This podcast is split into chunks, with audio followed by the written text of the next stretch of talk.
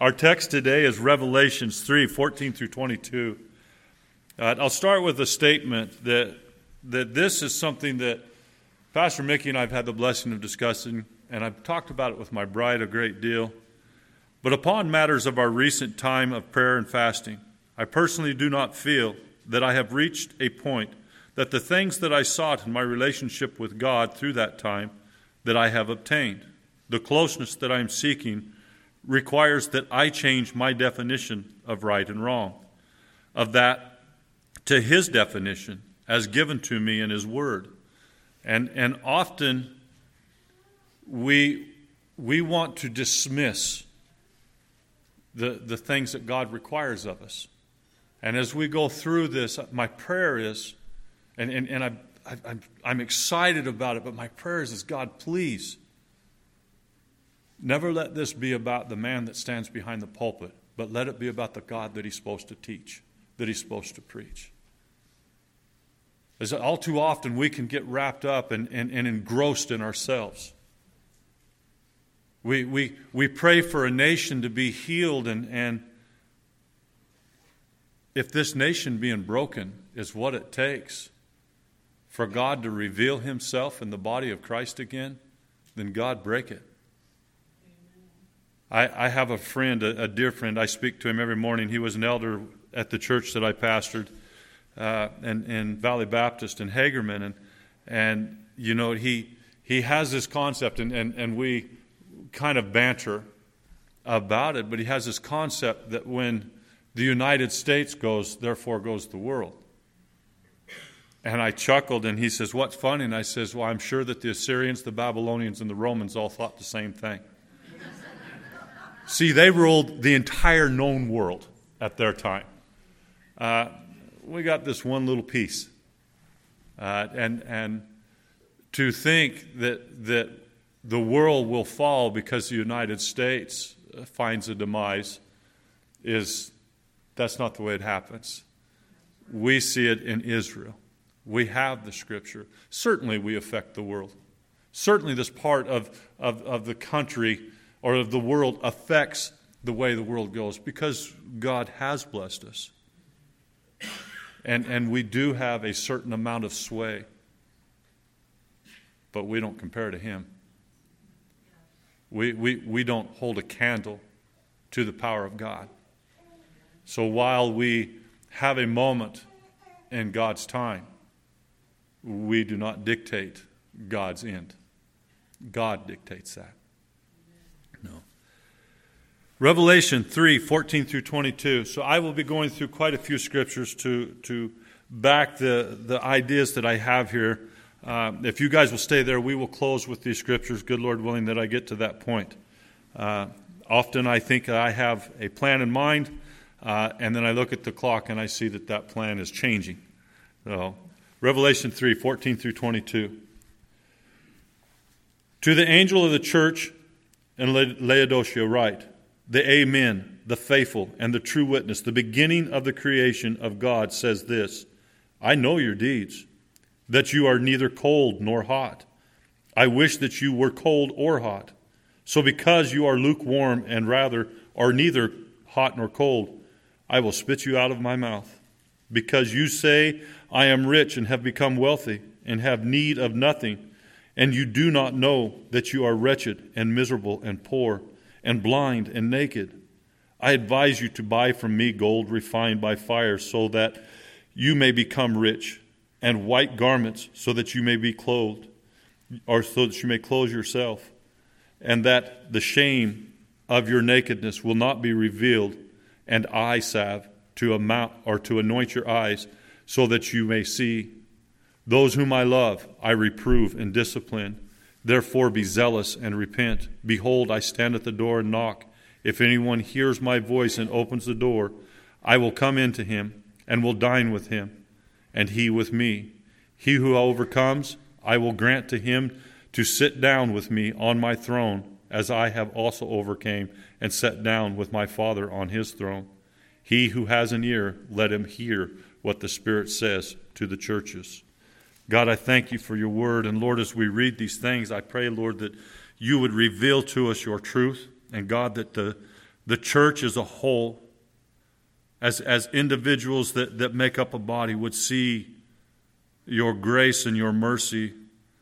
Lord, that you would indeed reprove us, Lord, that you would, you would correct us.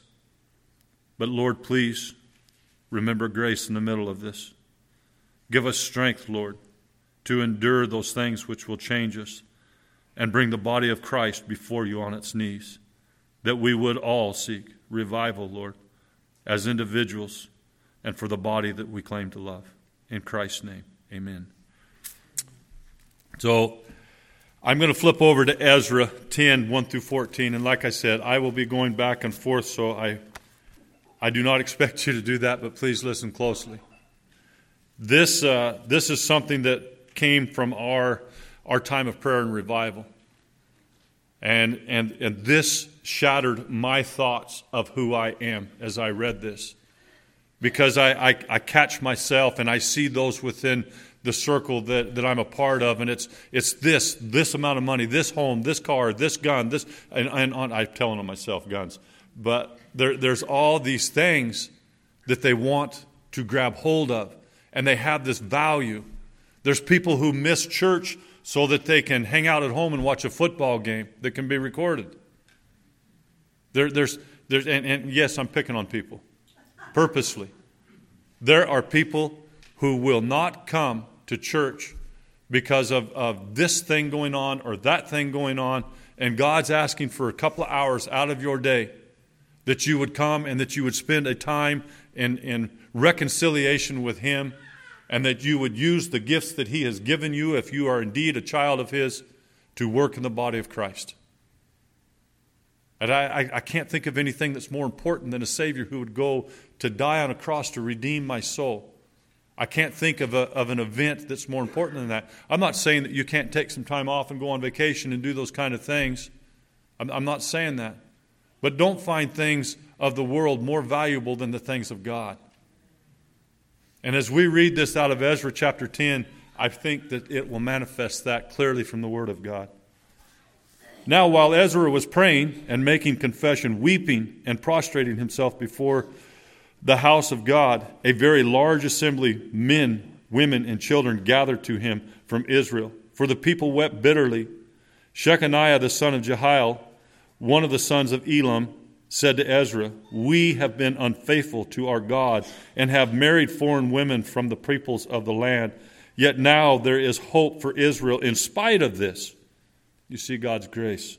So now, let us make a covenant with our God to put away all the wives and their children according to the counsel of my Lord and of those who tremble at the commandment of our God, and let it be done according to the law Arise, for this matter is your responsibility, but we will be with you. Be courageous and act.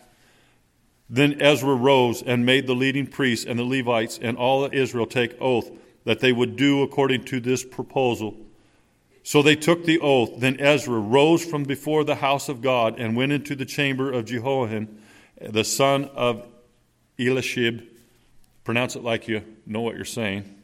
Although he went there, he did not eat bread nor drink water, for he was mourning over the unfaithfulness of the exiles. They made a proclamation throughout Judah and Jerusalem to all the exiles that they should assemble at Jerusalem, and that whoever would not come within three days, according to the counsel of the leaders and the elders, all his possessions would be forfeited, and he himself excluded from the assembly of the exiles.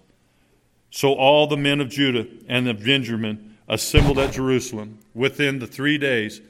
It was the month, or excuse me, it was the ninth month on the twentieth of the month, and all the people sat in the open square before the house of God, trembling because of this matter and of the heavy rain. Then Ezra the priest stood up and said to them, You have been unfaithful and have married foreign wives, adding to the guilt of Israel. Now, therefore, make confession to the Lord of your fathers and do his will and separate yourselves from the peoples of the land and from the foreign wives. Then all the assembly replied with a loud voice, That's right. As you have said, so it is our duty to do. But there are many people. It is the rainy season, and we are not able to stand in the open, nor can we can the task be done in one or two days, for we have transgressed greatly in this matter. Let our leaders represent the whole assembly, and let those in the cities who have married foreign wives come at appointed times, together with the elders and judges of each city, until the fierce anger of our God on account of this matter is turned away from us. We won't give up a football game, and these people were called upon because of their unfaithfulness to God and marrying foreign wives, which, if you go back, you will see he commanded them not to do. They gave up their wives and their children to stand as righteous before God. We can't even conceive the idea of giving up a day or a part of a day many times. And am I picking? Yeah, I'm picking because God is picking up my heart over this. He's, he's speaking to me through His Word. The very thing that I've been praying for, God is doing as He helped me to prepare for this sermon by the Spirit. And He's saying, This is you, son. I gave my life to redeem you. And yet you refuse to give up said things to come before me. When you look at my people, when they truly sought redemption, when they truly sought God, they were willing to set aside their wives and their children, which is no small thing. You know, Abram, when he was when he had his child Ishmael with Hagar, sent him away because it was sin before God.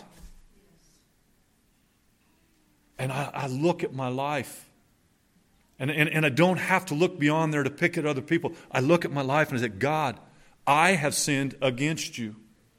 And I need to change my thought process because I am not broken. I have prayed and prayed and prayed for revival. But how can I call for revival? How can we call for revival when we are unwilling to walk as righteous people before God? When the church as a whole refuses to set aside the things of the world to embrace God. How can we call on Him and expect Him to come and give us the revival that we pray for individually and corporately when we will not set aside the things of the world? And the Western church is sick with the world. We no longer hold the world accountable to the Word of God, we hold the Word of God accountable to the world. There's something wrong with that. What the world says is what we try to encompass. We, we, we turn it into a dinner club rather than a church. And I don't think that that's what God wants. As a matter of fact, I don't have to say, I don't think, I just read to you from what the Word of God says that He expects all of us, everything that's within us, because He purchased us with his holy and righteous blood on the cross. That's how much he loves us. Often they say, Preacher, when you're, when you're up there and you're speaking, you, it's, it's harsh, it's harsh, but wait, I just shared with you the love of God on the cross to redeem your soul. And if you're a child of God, embrace that redemption with everything that you are and everything that you have. Don't hold anything in higher account than you hold God Himself. It's called idolatry. And it breaks the first and second commandment. Don't make a graven image. Don't have anything above me. Thou shalt have no other gods before me. Folks, there is no other God. I've lived through addiction. I've done the things that the world says are fun. And it destroyed my life. It destroyed my marriage. And God comes in and He reaches into the cesspool of, of, of a person's life and their brokenness and He pulls them out by the hand, by the heart, and He takes out that heart of stone and He gives them a heart of flesh and He heals marriages. He redeems people. It doesn't matter how broken you are or what you've done. God has the power to redeem a people, but He does expect you to grab hold and follow His commands. Whoever has my commands and obeys them, he is the one who loves me. John 14. And yet, we as the church want to set it aside. Preacher, Don't you talk about homosexuality or transgender. No, I don't have to talk about it. All I have to do is pick up the Word of God and see what it says. I am not being mean to somebody because of what they are. But the Word of God says that they're redeemable by His power. Look at the sexual sin that reigns in the life of the addict. Look at the, the sin, just plain simple, outside of that immorality that reigns in the life of every individual that surrounds you. I said this from the pulpit, and I know it's true. If the person sitting next to you, even with all the blessed years that God has given you with that person, knew every thought that went through your mind, they would run from you kicking and screaming. Terrified that you would think that, but here's the great thing if they knew your mind, they would run from you too. the anger sometimes that breeds within us, the frustration, the desperation the desires that go through our mind at different times. We are a broken people in need of a perfect and righteous God. God sent his Son to redeem us out of love and grace and mercy. And no matter what you've done or who you've done it to, God can overcome that. The one unforgivable sin, if you are here and a child of God, trust me, you have not committed that. Or you would not be here as a child of God. And that's blasphemy against the Holy Spirit. Won't go into that because I don't have time. I'd like to, though.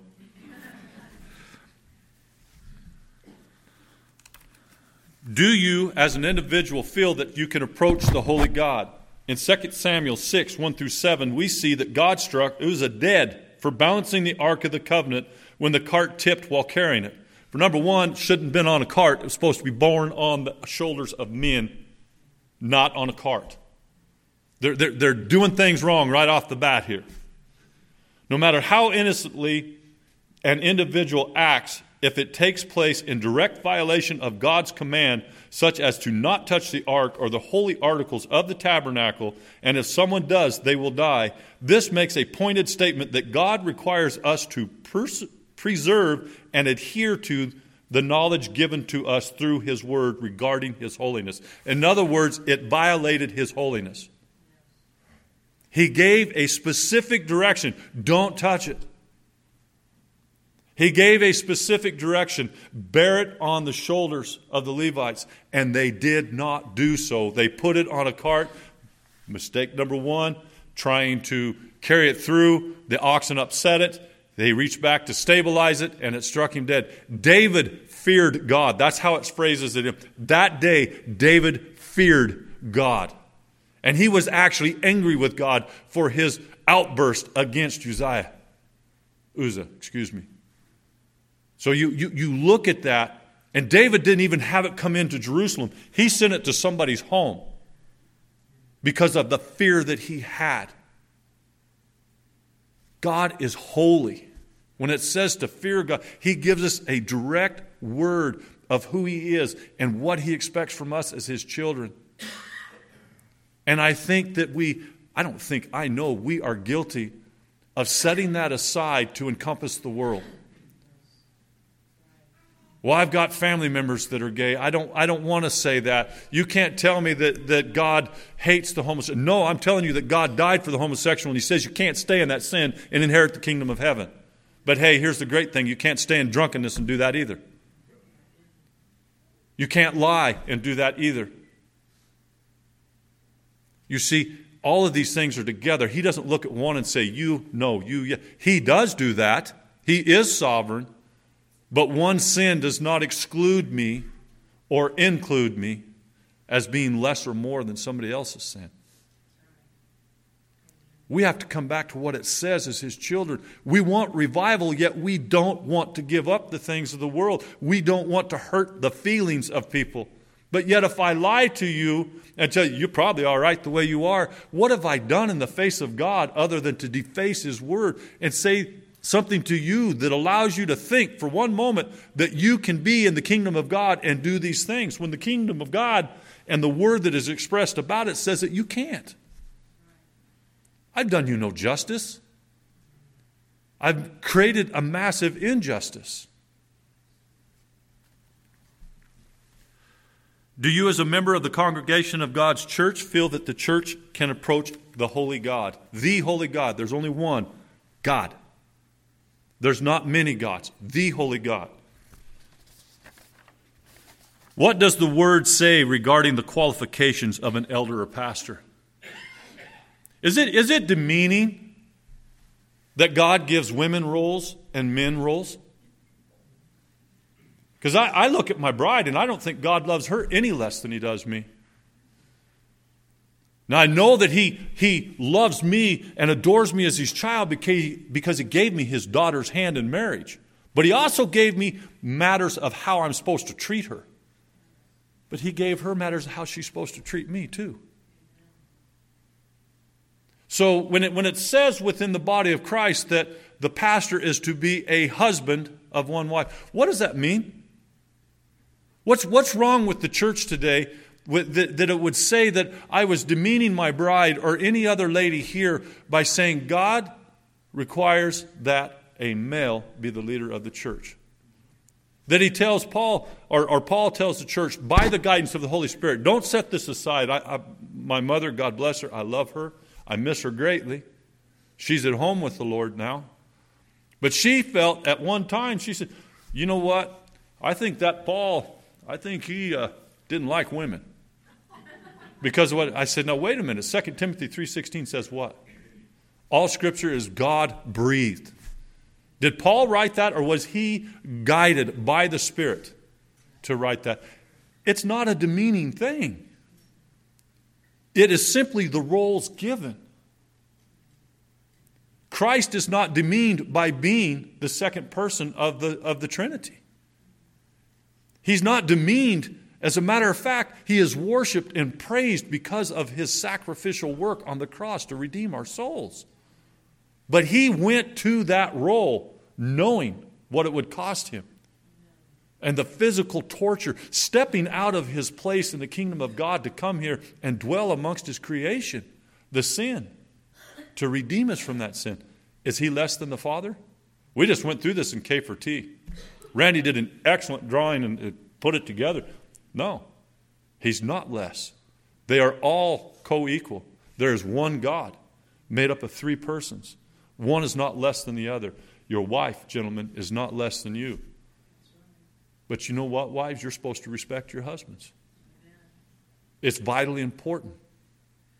It builds them up, it encourages them, it strengthens them. You are their perfect helpmate.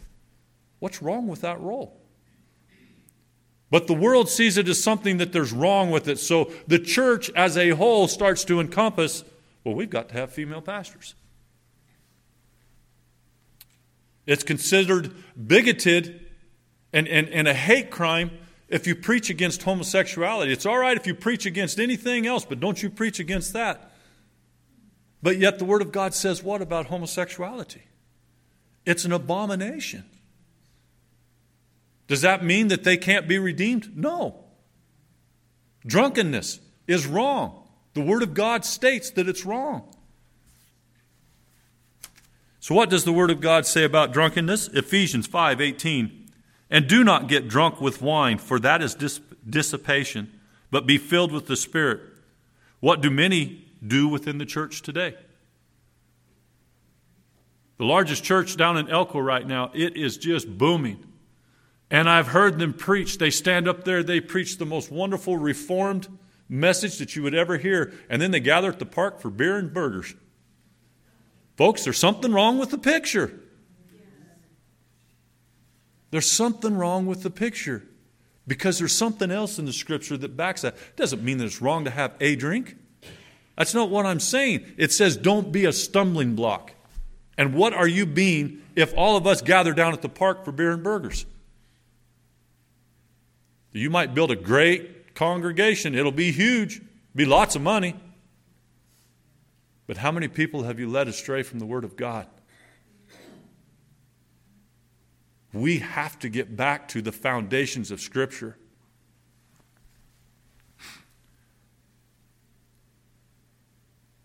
So, what does the Word of God say about being a stumbling block to the brethren? Romans 14 13. Therefore, let us not judge one another anymore, but rather determine this not to be or put an obstacle or a stumbling block in a brother's way. This brings up the question that I am judging you by preaching this sermon. Quite simply, no, I'm not. The Word of God may be convicting you, and it may be judging you, but I am not. I am but a messenger revealing to you what the Word of God says. Often there's, there's, there's an animosity towards, towards the person who stands behind a pulpit or, or sits in a classroom and teaches because he goes through the actual literal meetings. And, and I thought JT did a great job of that last week because he took and he broke down Hebrew and Greek and he gave us the literal meanings of words. That's important. But in this, and, in, in this that we just read there, to not be a stumbling block. Don't do those things. Don't, don't, don't. Is it so important? If you are so wrapped up in the idea that you have to have a drink for your day to be complete, I'm telling you, as a drug and alcohol counselor and a recovering addict, you got a problem. If you have to have that to prove your freedom, you've got an issue. That's when it becomes an issue. Does that make sense? That's when it becomes a problem. What does the Word of God say about respecting leadership? This is a tell on me. I didn't want to write this, but what does God's Word say about respecting leadership that is appointed by Him? Romans 13, 1 and 2.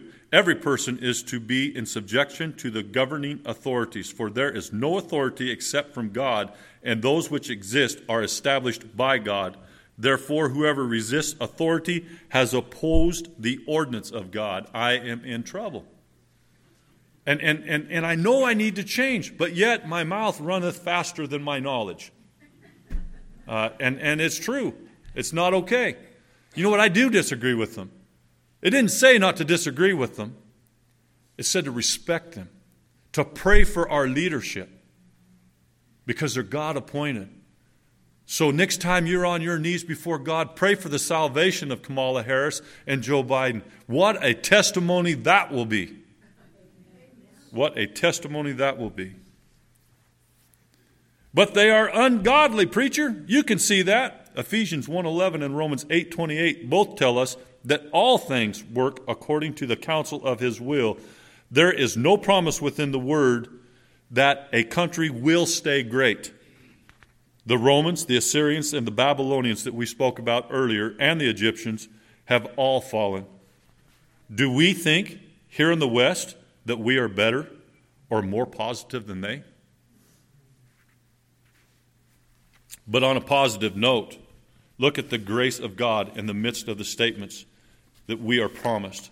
That no matter what we may go through here in this country, no matter the demise that may come, that no one can snatch you, his chosen child, out of his all powerful hand. That's the love of God. There's, there, there's not a promise that, that you're not going to suffer at the hands of the vile. There's no promise there. But there is a promise of eternity in the kingdom of God, purchased for you by God Himself on a cross through His death and resurrection. And I think it was said earlier, but it just gets us there quicker. Right? That's not all bad. Sudden impact at the end is kind of the problem.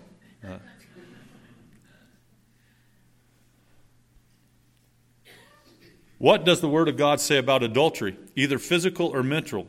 Matthew 6, 27 through 32 tells us. You can't even think about it. Everybody here is guilty. Everybody here is guilty. Ladies and gentlemen, you can't even think about immorality. And yet, when you go through, if you will look up the statistics on what takes place within the church and the immorality that takes place, and as it's broadcast out, that's what the world sees. When you and I are ready to set aside the things of the world, such as pornography and movies that, that, that profess this profound thing, that we're supposed to have freedom in and to do. The only thing you don't have freedom in is to profess the Word of God. But there's, there's a movement out there, no matter how sick this might be in your mind, it's called the Man Boy Love Association, North American Man Boy Love Association, that are trying to push forward pedophilia. And this is accepted. Yet I can't speak against it without being considered hateful. The church is at fault for not speaking against the things that are taking place. The demise of society is because we have been quiet. So pray and preach and teach and stand strong and bring your children and bring your grandchildren up in the knowledge that those things are wrong. Pedophilia is, is the most horrible thing, and Christ himself speaks against it. Anyone who causes one of these little, little ones to sin, it would have been better for them if they had a millstone tied around their neck and they were cast into the depths of the sea. You think God hates it? I think He does. Do you think God hates sinners? Well, He loves those that He's chosen, but He does.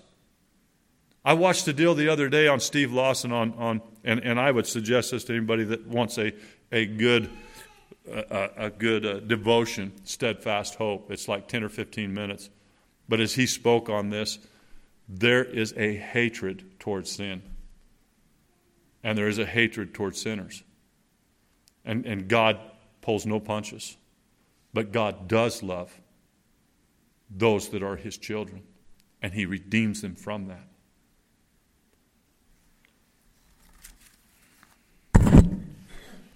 Does God wink at our sin? Not according to what we read in Ezra at the opening. However, let us look to the New Testament for a quote as well. Matthew 5 17 through 19. Jesus speaks, saying this Do not think that I came to abolish the law or the prophets. I did not come to abolish, but to fulfill. That's your salvation. God fulfilled the law, then gave his life for your sins. For truly I say to you, not excuse me, until heaven and earth pass away, not the smallest letter or stroke shall pass away from the law until all is accomplished. Whoever then annuls one of the least of these commandments and teaches others to do the same shall be called least in the kingdom of heaven. But whoever keeps and teaches them, he shall be called great in the kingdom of heaven. You can find that again in 1 John 2 1 through 6. We cannot change the Word of God to accommodate the world. Our job as His children is to live out the Word of God. And I'll come back to John and, and, and go to John 14. Whoever has my commands and obeys them, he is the one who loves me. Not the one who kind of obeys, not the one who encompasses the world. And here's the great excuse, and I, and I know this is to be true because I've said it before. If I, don't, if I don't accommodate some of it, I can't get to them to share the Word of God. Trust me, you can't. By not accommodating it, you are speaking the Word of God to them much louder than you can if you are a part of them and then trying to interject the Word of God in bits and pieces. You not participating is the loudest voice you can have. The loudest.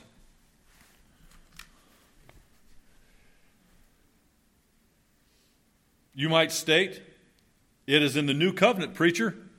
Lighten up, or we are in the new covenant. Hebrews 13 8. Jesus says, though, it is the same today, or he is the same today, or yesterday, today, and forever.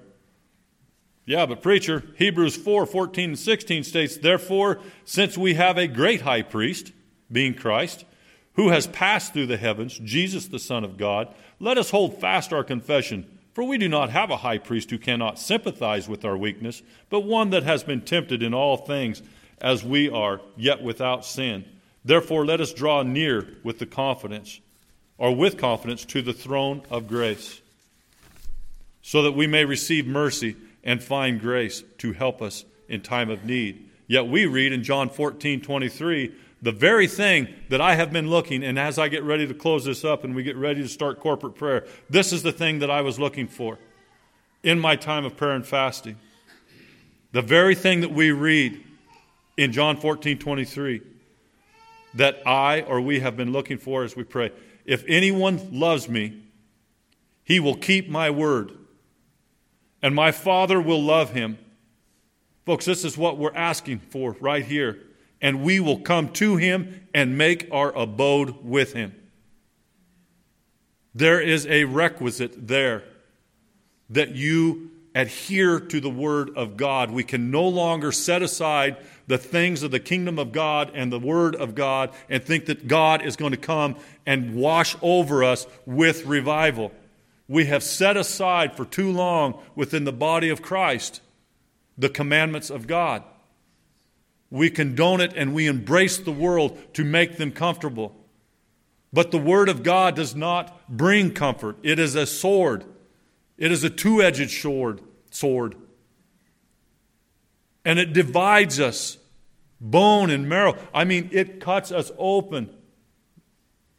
In, in, in a mental sense, I can feel God convict me when I think that I'm funny and I do some coarse jesting, whether it be at work or wherever. I can feel the Spirit say, Don't say that. Yeah, but I got to be a part of things. After all, I'm so witty. My wife says, No, not funny. Yes, I am. No. God is telling me through my perfect helpmate that He has blessed me 30 years with. Don't do that. Separate yourself. What does holy mean? How do you approach a holy God? It is one set aside. We are set aside. We're not to be a part of that.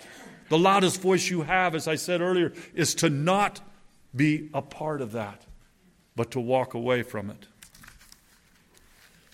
So, my final question Do you want a moment with God, or do you want a movement of God?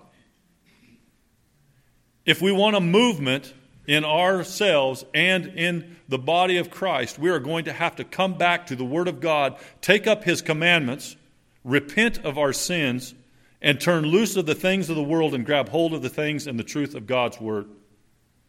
We might get a moment with God every now and then, but if we want a movement of God, we as the church must start building our treasures in the kingdom of heaven, where moth and rust cannot destroy Ladies and gentlemen, as we get ready to go into corporate prayer, I ask that you would either join me at the altar or that you would join me from your chair and that we would ask God to break the church before Him, that we would be hot.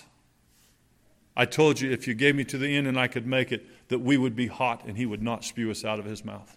Amen. That He would not come and remove our lampstand because we have set aside the things of God to embrace the things of the world. I ask that as you get ready to go into corporate prayer, that you repent before God. That you do pray for God to change and break a heart before Him, mine, yours, the body of Christ. That we can find redemption. That we can find the very thing that we ask for, for Him to come and make His abode with us because we see the commands of His that we've broken and we want to embrace Him rather than the world and that we repent. I will close with a prayer, but I want to read Ephesians, a little bit out of Ephesians. See, I didn't even get to all those. I had all kinds of little notes in there. Thought I was so smart when I was setting that up. This is the gift of God lest I be delinquent in my duties. To the saints who are in Ephesus and who are faithful in Christ Jesus, our Father and the Lord Jesus Christ. Blessed be the God and Father of our Lord Jesus Christ, who has blessed us with every spiritual blessing in the heavenly places in Christ, just as He chose us in Him before the foundation of the world, that we would be holy and blameless before Him. In love, he predestined us to adoption as sons through Jesus Christ to himself, according to the kind intention of his will, to the praise of the glory of his grace, which is freely he freely bestowed on us in the beloved. In him we have redemption through his blood, the forgiveness of our trespasses according to the riches of his grace, which he lavished on us in all wisdom and insight he made known to us the mystery of his will according to his kind intention, which he purposed in him with a view to the administration suitable suitable to the fullness of the times that is the summing up of all things in Christ things in the heavens and things on the earth. In him also we have obtained an inheritance, having been predestined according to his purpose, who works all things after the counsel of his will, to the end that we who were here, excuse me, who were the first to hope in Christ, would be to the praise of his glory.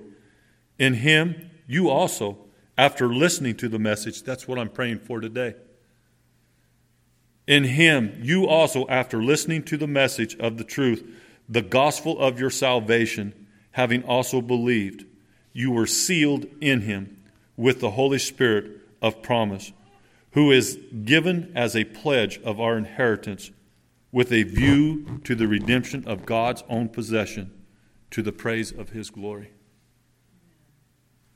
That's the most sweetest message I could ever give to anybody right there. God chose you. The man uh, that, that, that is so broken, the woman who is so shattered.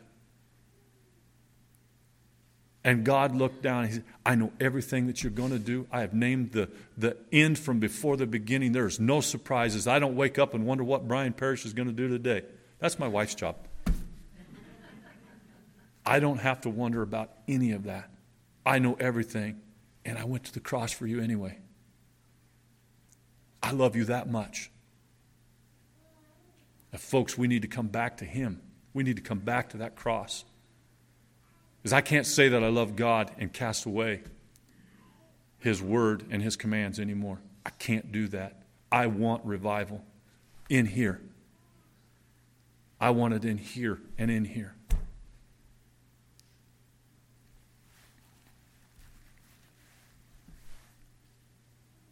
If God spoke to you, you, you, you need to listen to that calling that He's given you. He's initiated a relationship with you if He has spoken to you. You can have that salvation. Are you asking, seeking, and knocking because He's answering? He's in the business of answering. You can have that gift. And if you do have that gift, please share it with this congregation. If He has called you today, share it with the congregation that they can rejoice with the angels in heaven that God has called another to be His own, purchased another for His own. I'll close in prayer, and then I'm going to ask Bryant if he would start us in corporate prayer. Please, as, as we go through that time of corporate prayer, uh, JT, am I supposed to have you come up first? Did I mess that up? I'm pretty good at messing things up. Uh, but it, I'll ask Brian if he'll start us please pray consecutively. Uh, for, for those that, that feel led to pray, please pray aloud. Uh, if, you, if you feel like you need to stand and pray, please stand and pray. But the revival that we're asking for, the redemption that we're asking for, that requires knees that are worn out, worn out from asking God. God, I thank you so much for the richest of blessings of being able to come here and to share your word. And Lord, I don't want just a moment, God. I want a movement, please, in my life and the lives of the church here. Use us, God, in a powerful way in this community. Prepare us, Lord, that we can't stop praying, that we can't get enough of our time with you, Lord, that we would petition you over and over for the, the team that is coming in March to, to go out and evangelize the community. God, please help us to be a light on the hill in this dark place. Heal the church, God. Heal the hearts therein. Break them before you and make them anew. Fashion them through the process of sanctification to be like our Lord and Savior. I lift us up, Lord. I lift us up in the name of our Jesus, our God. Amen.